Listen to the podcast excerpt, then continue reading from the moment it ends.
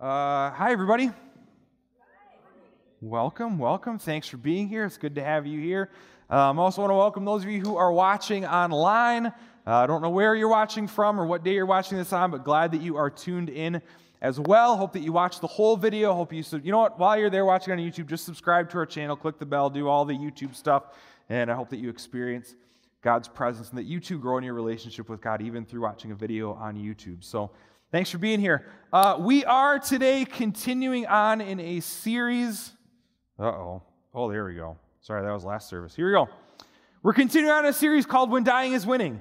Uh, we kicked off this series last week, so if it's your first time here today or first time in a while, let me just give you some background, some, some kind of heart behind this series.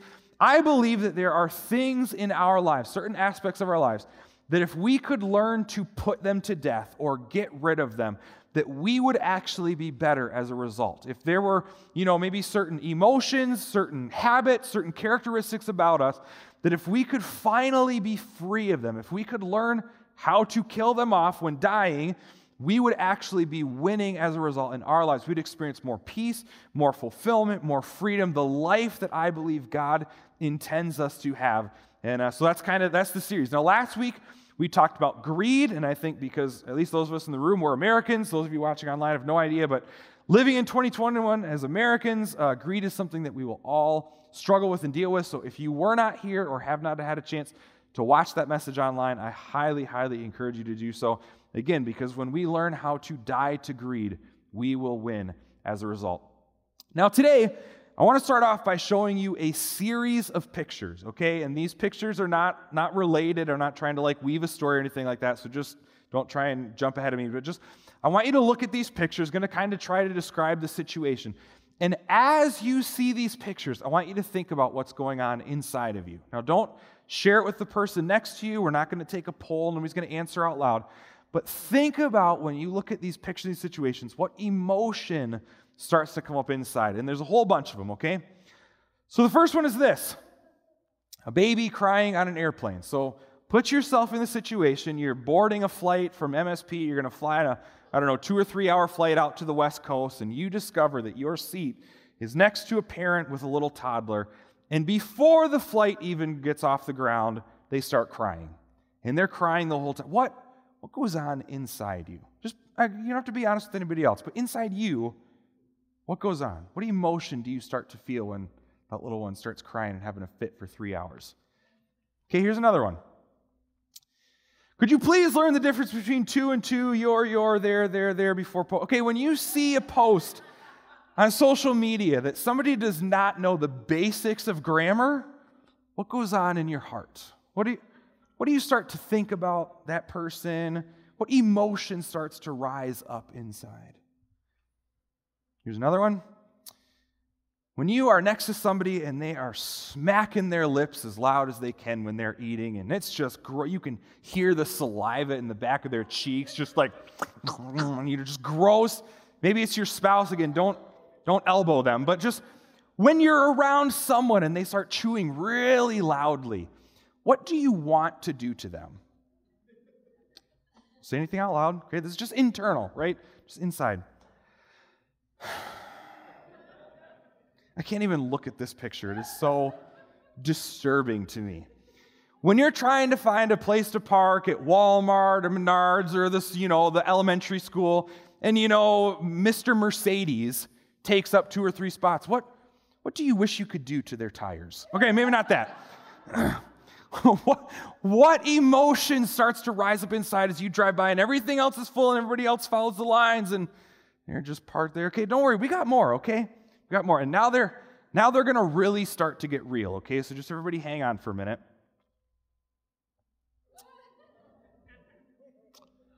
What comes up inside when you see everybody's favorite fashion accessory? And you can be on either side of this. When you see someone with a mask on and you think they shouldn't, what comes up inside? When you have a mask on and you see people who don't and you think they should, what comes up inside? When you see masks and this whole mask thing. We're going to get real personal, okay? So just hang with me.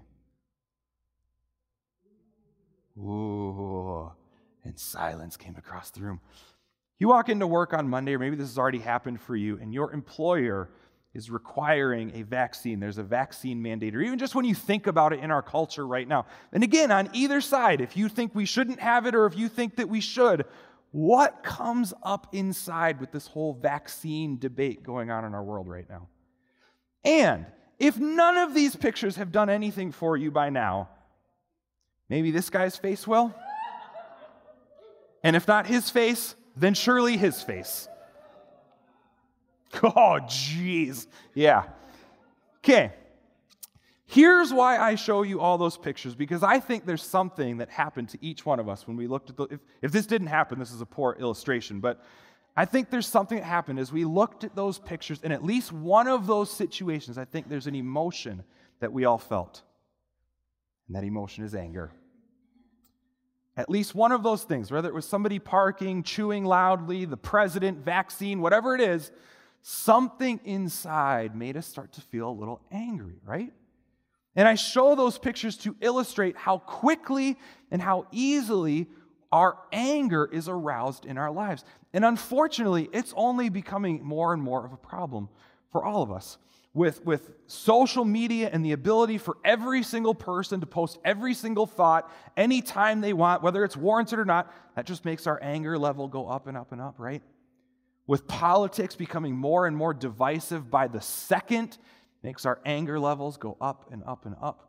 With all the stress and pressure and health stuff and kids' schools and job and just normal everyday life, and anger is only going up and up and up. And here's, here's what I know about all of us anger is something that plagues us all.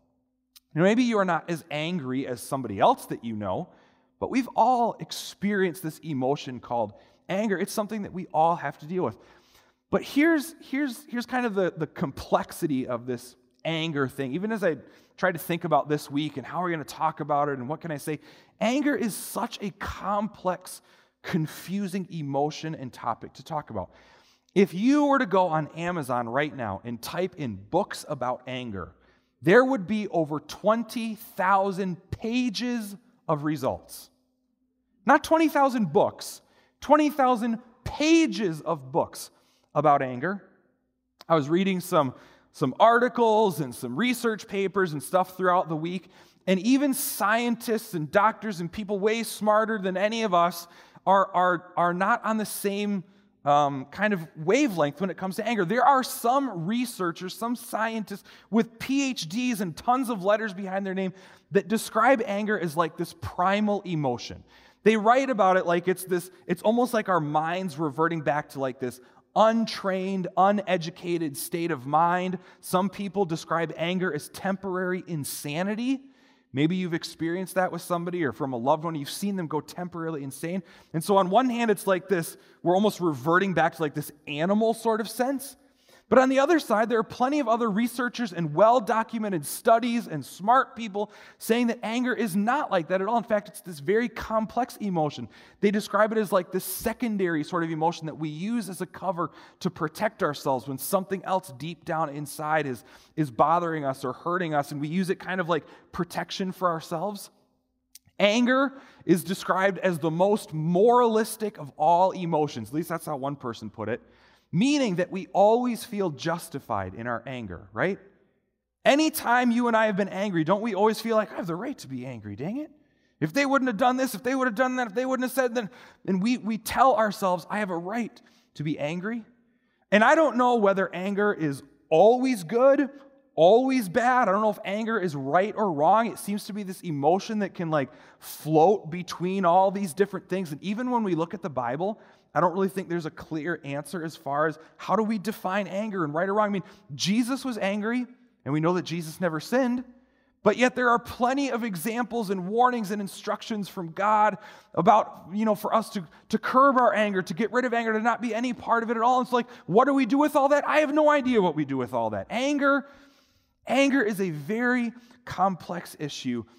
But here's, here's what I do know about anger as it relates to all of us we have all suffered the consequences of our own anger.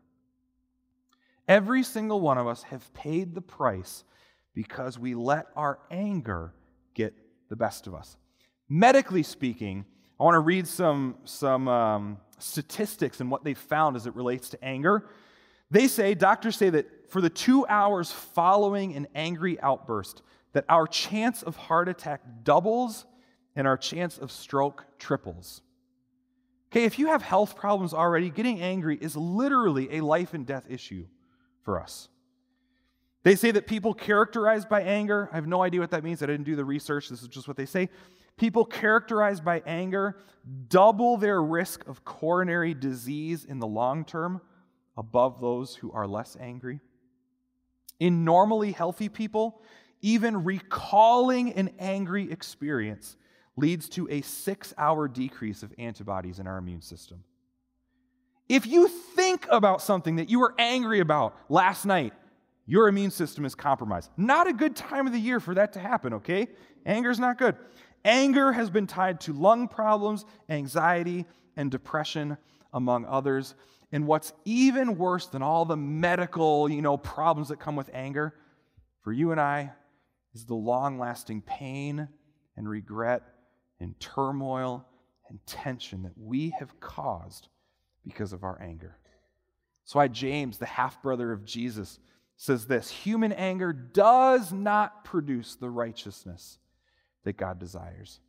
It absolutely does not. And every single one of us, if we were to tell our story on stage, we could all recount a personal experience from our lives when our anger not only did not produce the righteousness that God desires, but man, we hurt ourselves so much in the process where we said something we wish we could take back, where we broke something that we wish we wouldn't have, where we burned a bridge that we wish I man, if I could if I could pay money to take that back, I would.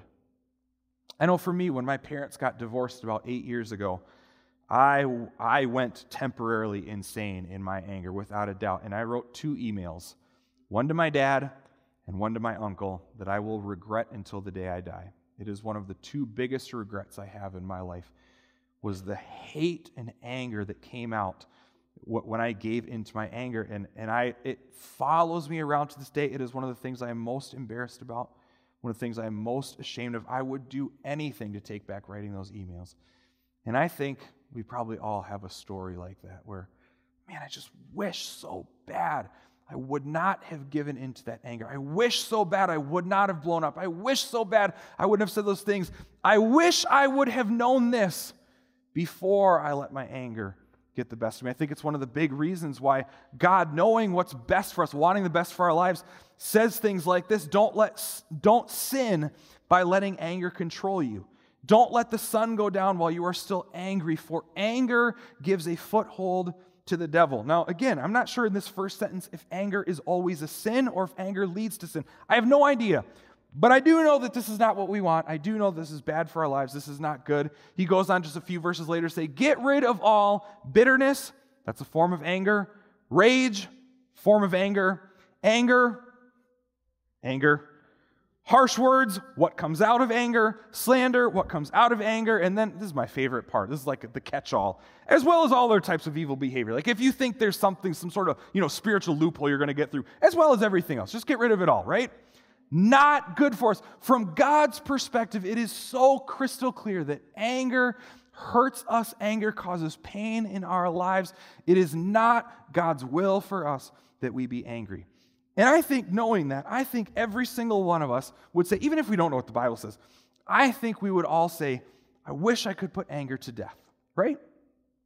Even if you're not a Christian, you're not sure whether you can trust the Bible, you're not sure God is real, you have no idea about this whole Jesus thing, I think every single one of us would say, I wish I could put anger to death. I wish I could get anger out of my life. None of us are going to wake up tomorrow morning and go to work and say, you know what? I think I want to be more angry today. I really, you know what? I think, I think my relationship with my coworkers is going to be way better from just angry. None of us want to do that. We would love to be free from the anger that can so easily control us. Wouldn't you like to not have to be filled with rage? Wouldn't you like to not have to get revenge? Wouldn't you like to not have resentment build? All of us want to put anger to death. But here's the thing, and if you were here last week, you already know the answer. If it's your first time, let me give you kind of the bad news. The bad news is you can't do anything about it. You cannot, I cannot, none of us can put anger to death by our own willpower, by our own strength, by our own determination. Last week we talked about that with greed. What makes anger even worse than greed is that when we try to put that to death ourselves, you know what happens? Our anger just grows. Right? When someone tells us be less angry, and we even tell ourselves, okay, I shouldn't be angry, I shouldn't be angry, you know what we do? We dig our heels in just a little bit more our anger just builds and we start to feel even more and more justified and yeah i know i shouldn't but man they deserve it right? And just it, so not only can we not put it to death we can't even control our anger. Not for real not long term. It just builds and builds and festers inside of us and it causes so much pain and hurt in our lives. And that's why what we looked at last week, what the Apostle Paul writes in Romans, is such good news for us when it comes to putting anger or anything else to death in our lives. He writes this Therefore, dear brothers and sisters, you have no obligation to do what your sinful nature urges you to do. Those of us that have put our trust in Jesus, those of us who are Christians connected to God, we don't have to give in to our anger anymore. For if you live by its dictates, you will die. If you live trying to kill it yourself, trying to, you know, play the anger game yourself, you're going to fail, you're not going to win, you're going to die, it's not going to go well. But if through the power of the Spirit you put to death the deeds of your sinful nature, your anger, you will live. If through the power of the Holy Spirit, if through our relationship with God, we allow God to put anger to death, then we will live, then we will win. It's our relationship with God, and the more we experience Him, that we are changed and renewed and transformed on the inside. It's through the power of the Holy Spirit that Paul writes here that, that we not only experience God's presence in His character, but that His character and His heart slowly starts to become our character and our heart as well. Putting anger to death is not about our efforts, but it's about our relationship with God that Jesus makes possible. And the more time that we utilize the power of the Spirit, the more time that we spend with God, the more that anger starts to die off in us. And this really happens, I think, in two different ways. First is when we're already angry, and second is before we ever get angry in the first place. I want to talk, want to talk about the first one. There are plenty of situations, probably in our lives right now, where we already feel some anger. Maybe it's not controlling, but it's probably there's something in our lives that makes us angry. What do we do in those situations? Especially in those situations where, where it's like a deep pain, where there was hurt, where there was betrayal, where there was abuse, where somebody you know, did something behind our backs. The key to overcoming anger in those situations is to forgive. Now, in easier situations, we've all forgiven before, right? Like that's, you know, when the problem's not that big, when the anger isn't that huge, that can be kind of easy. We can move on. But when anger starts to control us, grip our lives, feed into our minds day after day, affect our lives, it's only the forgiveness that we first experience in a relationship with God that allows us to forgive and put anger to death. Jesus told a story about this, a made up story. They're called parables that illustrates this point so well. I want to read through it this morning. He starts off like this Therefore, the kingdom of heaven, or kind of the way things work in God's system, can be compared to a king who decided to bring his accounts up to date with servants who'd borrowed money from him. In the process, one of his debtors was brought in who owed him millions of dollars. He couldn't pay, and so his master ordered that he be sold, along with his wife his children, and everything he owned to pay the debt. Culturally, a totally different system than what we live in right now. But as Jesus starts off this made up story, what he's saying, this, this millions of dollars is how we translate it in English today. The implication of what Jesus is saying is that this was a sum of money that could not ever be repaid. It was so big, so much debt that this guy owed that even if he lived the rest of his life as a slave, even if his wife was sold, even if his kids were sold, even if everything he ever accomplished was sold, there would still be more debt to pay on top of that. This, this completely impossible situation to get out of. But the man fell down before his master, the king, and begged him, Please be patient with me, and I will pay it all. Okay, totally false, number one. He's just reaching for straws. There's no way he could have paid it back. But then his master was filled with pity for him, and he released him and forgave his debt. The king, the master, has this change of heart that is inconceivable in, in comparison to the amount of debt that was owed. That he forgave him. He released him. The king could have been angry. In fact, even earlier on, he was going to put him into slavery, sell everything, justified anger, but chose to forgive not because he was paid back, not because he could pay back, not for any other reason than just he was moved in his heart to forgive the guy who owed him so much money. Now, from here, Jesus launches into really the, the, the, um, the, the most poignant part of the story. He says what happens to this man then from there. When the man left the king, he went to a fellow servant who owed him a few thousand dollars. I mean, almost inconceivably small amount of money. He grabbed him by the throat and demanded instant payment. Now, when you go around grabbing people by the throat, that might be a sign that you have an anger problem, okay? I'm not, I'm not a counselor, but to me, that, that's, that screams I've got anger issues. His fellow servant fell down before him and begged for a little more time. Be patient with me and I will pay it. Basically, repeats the same thing that the first guy said to the king. He pleaded. But his creditor wouldn't wait. He had the man arrested and put in prison until the debt could be paid in full. So here's a guy who had, who'd been forgiven of more than he could ever repay, and yet he still holds on to his anger and his unforgiveness towards someone who could have paid him back probably in a couple weeks. Not a big deal at all. But rather than forgive, rather than put anger to death, he chooses to hold on to it and grip it even tighter. In the story that Jesus is telling, all some of the people around see what's going on. They run off to kind of tattle on the first guy to the king. King, you'll never believe what happened. This guy's being so, you know, whatever. And here's how Jesus finishes up the story. Then the king called in the man he'd forgiven and said, What in the world is wrong with you? You evil servant. I forgave you that tremendous debt because you pleaded with me. Shouldn't you? I think this is the key word of the whole story. Shouldn't you have had mercy on your fellow servant, just as I had mercy on you? And it's this last sentence right here that I think transitions from just this made up story about a king and a, a guy to being applicable to every one of our lives. For those of us who have put our trust in Jesus, which I may not be everybody here, but for those of us who have, Shouldn't we be more compelled to forgive because of the experience, because of the forgiveness we've already experienced? That God loved us so much that he forgave us of all of our a, a debt that we owed a debt that we brought upon ourselves that is more than any sort of monetary amount ever could be and yet god through jesus chooses to say i forgive you shouldn't that affect how we extend forgiveness to other people as well?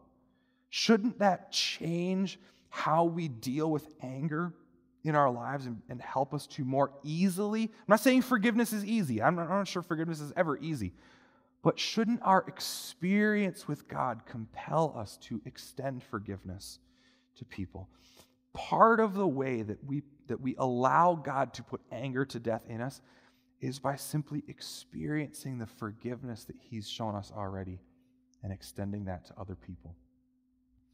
I want you to think about some of the situations in your life that you might be angry about right now. Maybe, maybe, maybe some of you are angry at your boss or angry at your just job in general or management, whatever it is. And and you feel like, especially over the past year, that you've put in extra work and you've taken on extra projects and you've been there when other people have called in sick, and maybe you were led on to, to believe that a promotion was coming, and maybe you were promised a, a bonus at some time, and then you get the Clark Griswold treatment. You know, you get the Jelly of the Month Club. Like, it can be understandable to be angry. I'm not saying we should, maybe shouldn't even be angry. I have no idea. Anger is complex. But in those times, we can choose to hold on to that anger, we can choose to sit in that misery, or because we are mindful and experience so much of God's forgiveness ourselves, we can choose to allow Him to help forgive the people who've hurt us. Now, that doesn't mean you have to stay at that job. That doesn't mean that you need to be best friends with your boss. That doesn't mean you can't voice our opinions. But we have a choice of how to put anger to that. We can either sit in that anger and stew in it, or we can allow our experience, our relationship with God through the power of the Spirit, as Paul writes in Romans, to help us put anger to death by forgiving, by extending just a small piece of the forgiveness that we've first experienced in our relationship with God. Maybe for you, you're angry at a, a family member. You know, maybe a, a parent left when you were little and you felt neglected and you never got, you know, the storybook kind of growing up white picket fence. Maybe for you, um, a spouse cheated on you and you just feel betrayed to the core. Maybe for you, you were abused when you were little or even as an adult and you, and you just don't feel like you can trust. I understand that anger can feel justified. And I don't know, maybe it even is. I have no idea. But in those times when the hurt is so strong, when the pain is so deep, when the betrayal is so much, when anger just grows and grows and grows, I'm telling you, the only way out of it, the only way that we put this to death is to forgive. And in those situations where that, that pain is so high, we can't forgive that on our own. We can't do that. We need to experience more of God's forgiveness for us first in order to be able to forgive others as well. And so often we just think, you know, well, if I could just, I'm just going to build up as much rage as I possibly can. And I'm just going to try and get as much revenge as I possibly can. And I'm just going to hold on to resentment as much as I can. And we think that we're going to be better on the other side. But none of us have ever been better on the other side, have we? We maybe felt better for five minutes or five weeks or five months, who knows? But long term, none of us have ever given into our anger and felt better let alone actually been better on the other side. Part of the way that God instructs us, helps us put anger to death, is by forgiving us so that we can forgive others as well. That's how to handle things when we're already angry. But here's the interesting thing forgiving someone or something or a situation when we're already angry is kind of like taking medicine when we're sick. Now, that's good that's right. We should do it. Medicine helps. It's a great plan. If you're sick, take medicine. But what about this? What if we were never sick in the first place? What if rather than dealing with anger once we're already angry, what if we just learned to be less angry on the inside? Man, wouldn't that be winning? Wouldn't it be great to not have to go through the hard process of forgiving, but to actually just be less angry to begin with? The Apostle Paul kind of talks about this, not with anger specifically, but it's certainly applicable here in his letter to the Colossian church. He says this Now is the time to get rid of anger, rage, malicious behavior, slander, dirty language. Okay, we got that. I think that's what we all want. Let's get rid of that stuff. But how? How do we do this, Paul? He says in Romans, through the power of the Spirit, he says basically the same principle, but words it differently in a couple verses later. Put on how is to put on your new nature and be renewed as you learn, here's the key word, to know your Creator and become like Him. It is as we know God, as we build a relationship with God, as we spend time with God through what Jesus made possible through the power of the Holy Spirit, that we are literally made new, renewed on the inside. The number one thing on God's heart is to have a relationship with people. The number one reason that, the only reason that Jesus died was to restore us in a relationship with God. That's why the Holy Spirit is given so much about Christianity is about a relationship with God. In fact, everything is about that. And yet it is the thing that you and I do so little. We want to try every other remedy, every other medicine, every other solution to deal with our anger. And what really works the best is knowing your Creator, allowing God to change and transform us on the inside. What if we just started with this first? He goes on to write this Since God chose you, okay, I love this since word. Since to me, anytime I read the word since, I tell myself, since makes it all make sense. Okay? Since makes it all make sense. Since God chose you to be the holy people he loves, since God forgave us, since God wants a relationship with us, since God sent Jesus for us, since God promised us the Holy Spirit, since God offers to give us Himself, since God has done so much for us. I think of it like this if you were here earlier this summer when we were going through the Romans series, we got to Romans chapter 12, started with the word because. Because, because, because, because, because, because of the wonderful things He does. That's the attitude, that's the place that Paul is writing. It's a heart change, it's a response to all God has done. Since God chose you to be the holy people he loves, clothe yourselves with tender-hearted mercy and kindness and humility and gentleness and patience. Make allowance for each other's faults and forgive anyone who offends you, anyone who angers you. Remember, the Lord forgave you, so you must forgive others. Okay, cool, Paul. Got that. That's what we all, yep, awesome. But then he writes this I love this part. Above all, above all. I don't know if he intended this or this is just what I think when I read this, but I, I get the picture. When he says above all, like, yeah, that forgiveness is good, mercy is good, gentle, all that is good. But you know what's better than all of that? You know what's above all that? You know when it comes to our anger issues, you know what the best solution is above all? Clothe yourselves with love. You know, that little thing God seems to be all about which binds us all together in perfect harmony. And let the peace that comes from Christ rule in your hearts. Just like we put greed to death by being so satisfied in the peace that comes from God, the same thing is true with our anger. Jesus, when he was hanging on the cross, bloodied, broken, beaten, spit upon, made fun of, beard pulled out, as he looked down at the people causing him so much physical pain, he was not angry at them. Why? Because he was filled with the presence of his Holy Father. Stephen is the first Christian martyr, the first person to be killed for his faith.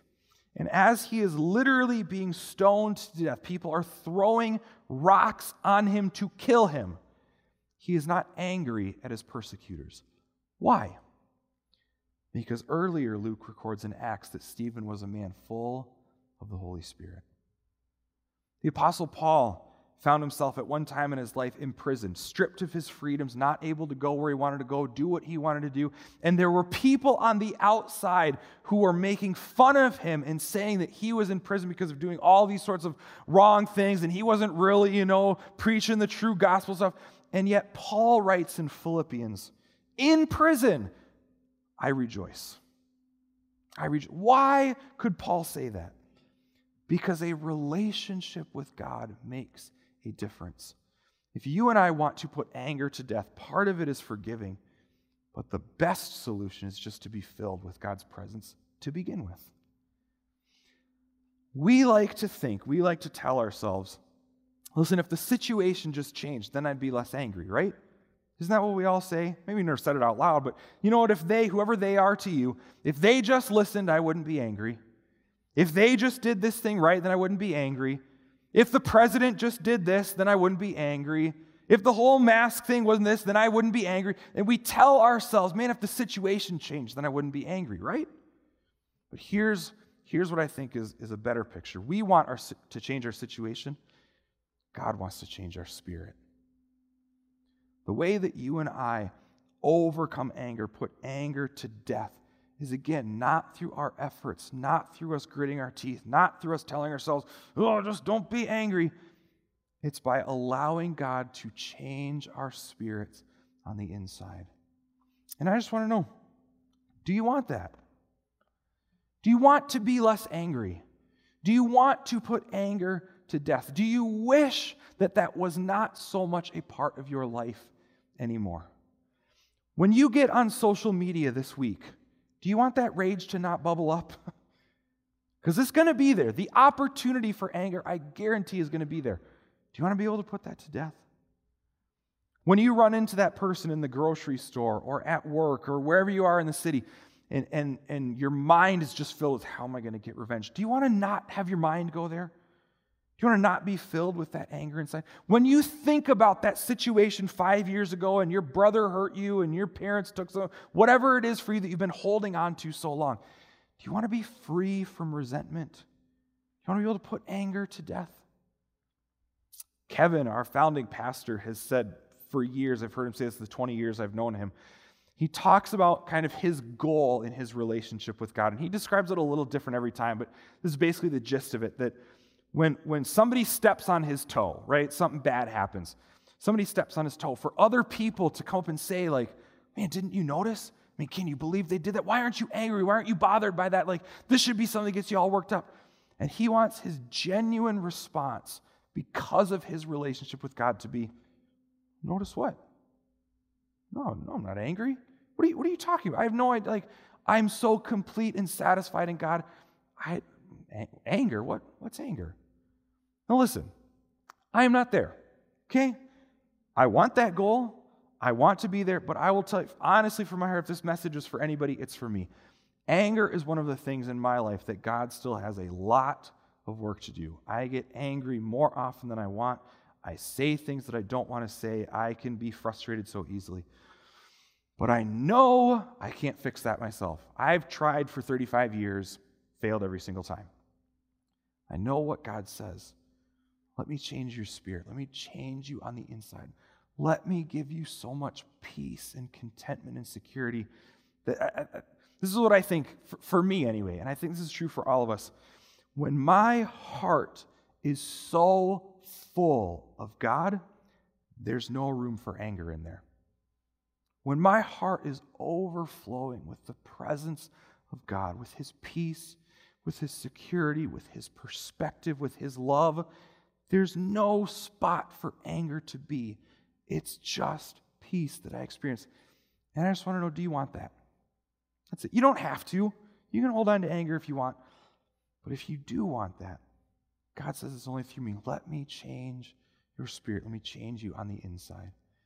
And so here's what I want to do this morning. This is, if you were here last week, this is going to be very familiar to you. We're going to basically do what we did last week. But if you're new, here's the thing rather than just saying a quick little you know, mealtime sort of prayer and everybody leaving. I want to actually spend a few minutes with God and give us a chance to communicate with God honestly ourselves. And so I'm going to give us three different things to talk to God about, and then just 10 or 20 seconds for us to quietly from our hearts communicate with God. And so if we could just take some time to bow our heads and close our eyes.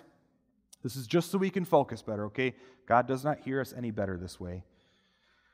But as I kind of give us things to talk to God about, here's, here's my challenge for each of us be as open and as honest as you can. God can handle it. Even if you got to use bad words, God does not, He can handle it. Talk to God openly and honestly. And here's the first thing I want you to talk to God about tell Him about the things in your life that are making you angry right now. Top one, two, maybe three things and just vent. Vent to God. Be totally vulnerable and open. These are the things that are me off. Tell Him.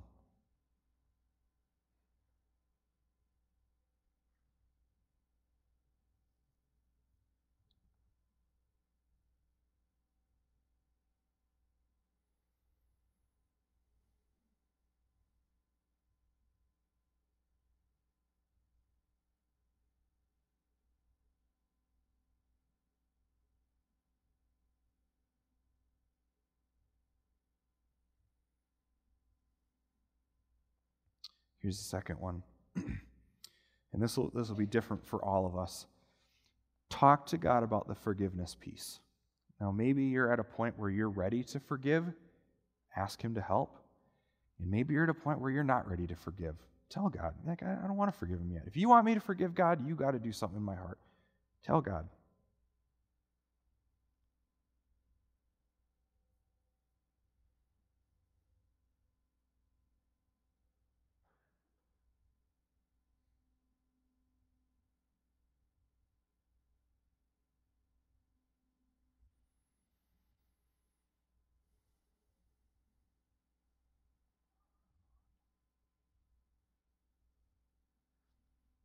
And here's the final one.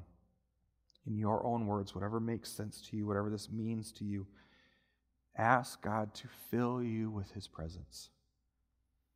Give God permission to change your spirit on the inside.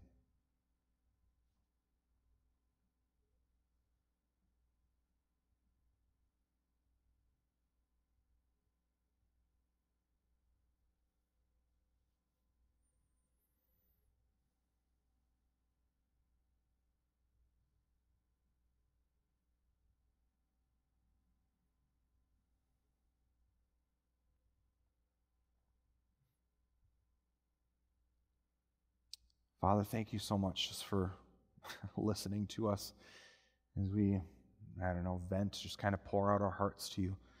Father, thank you that you care about us so much that not only are you willing to listen, but you want to work as well.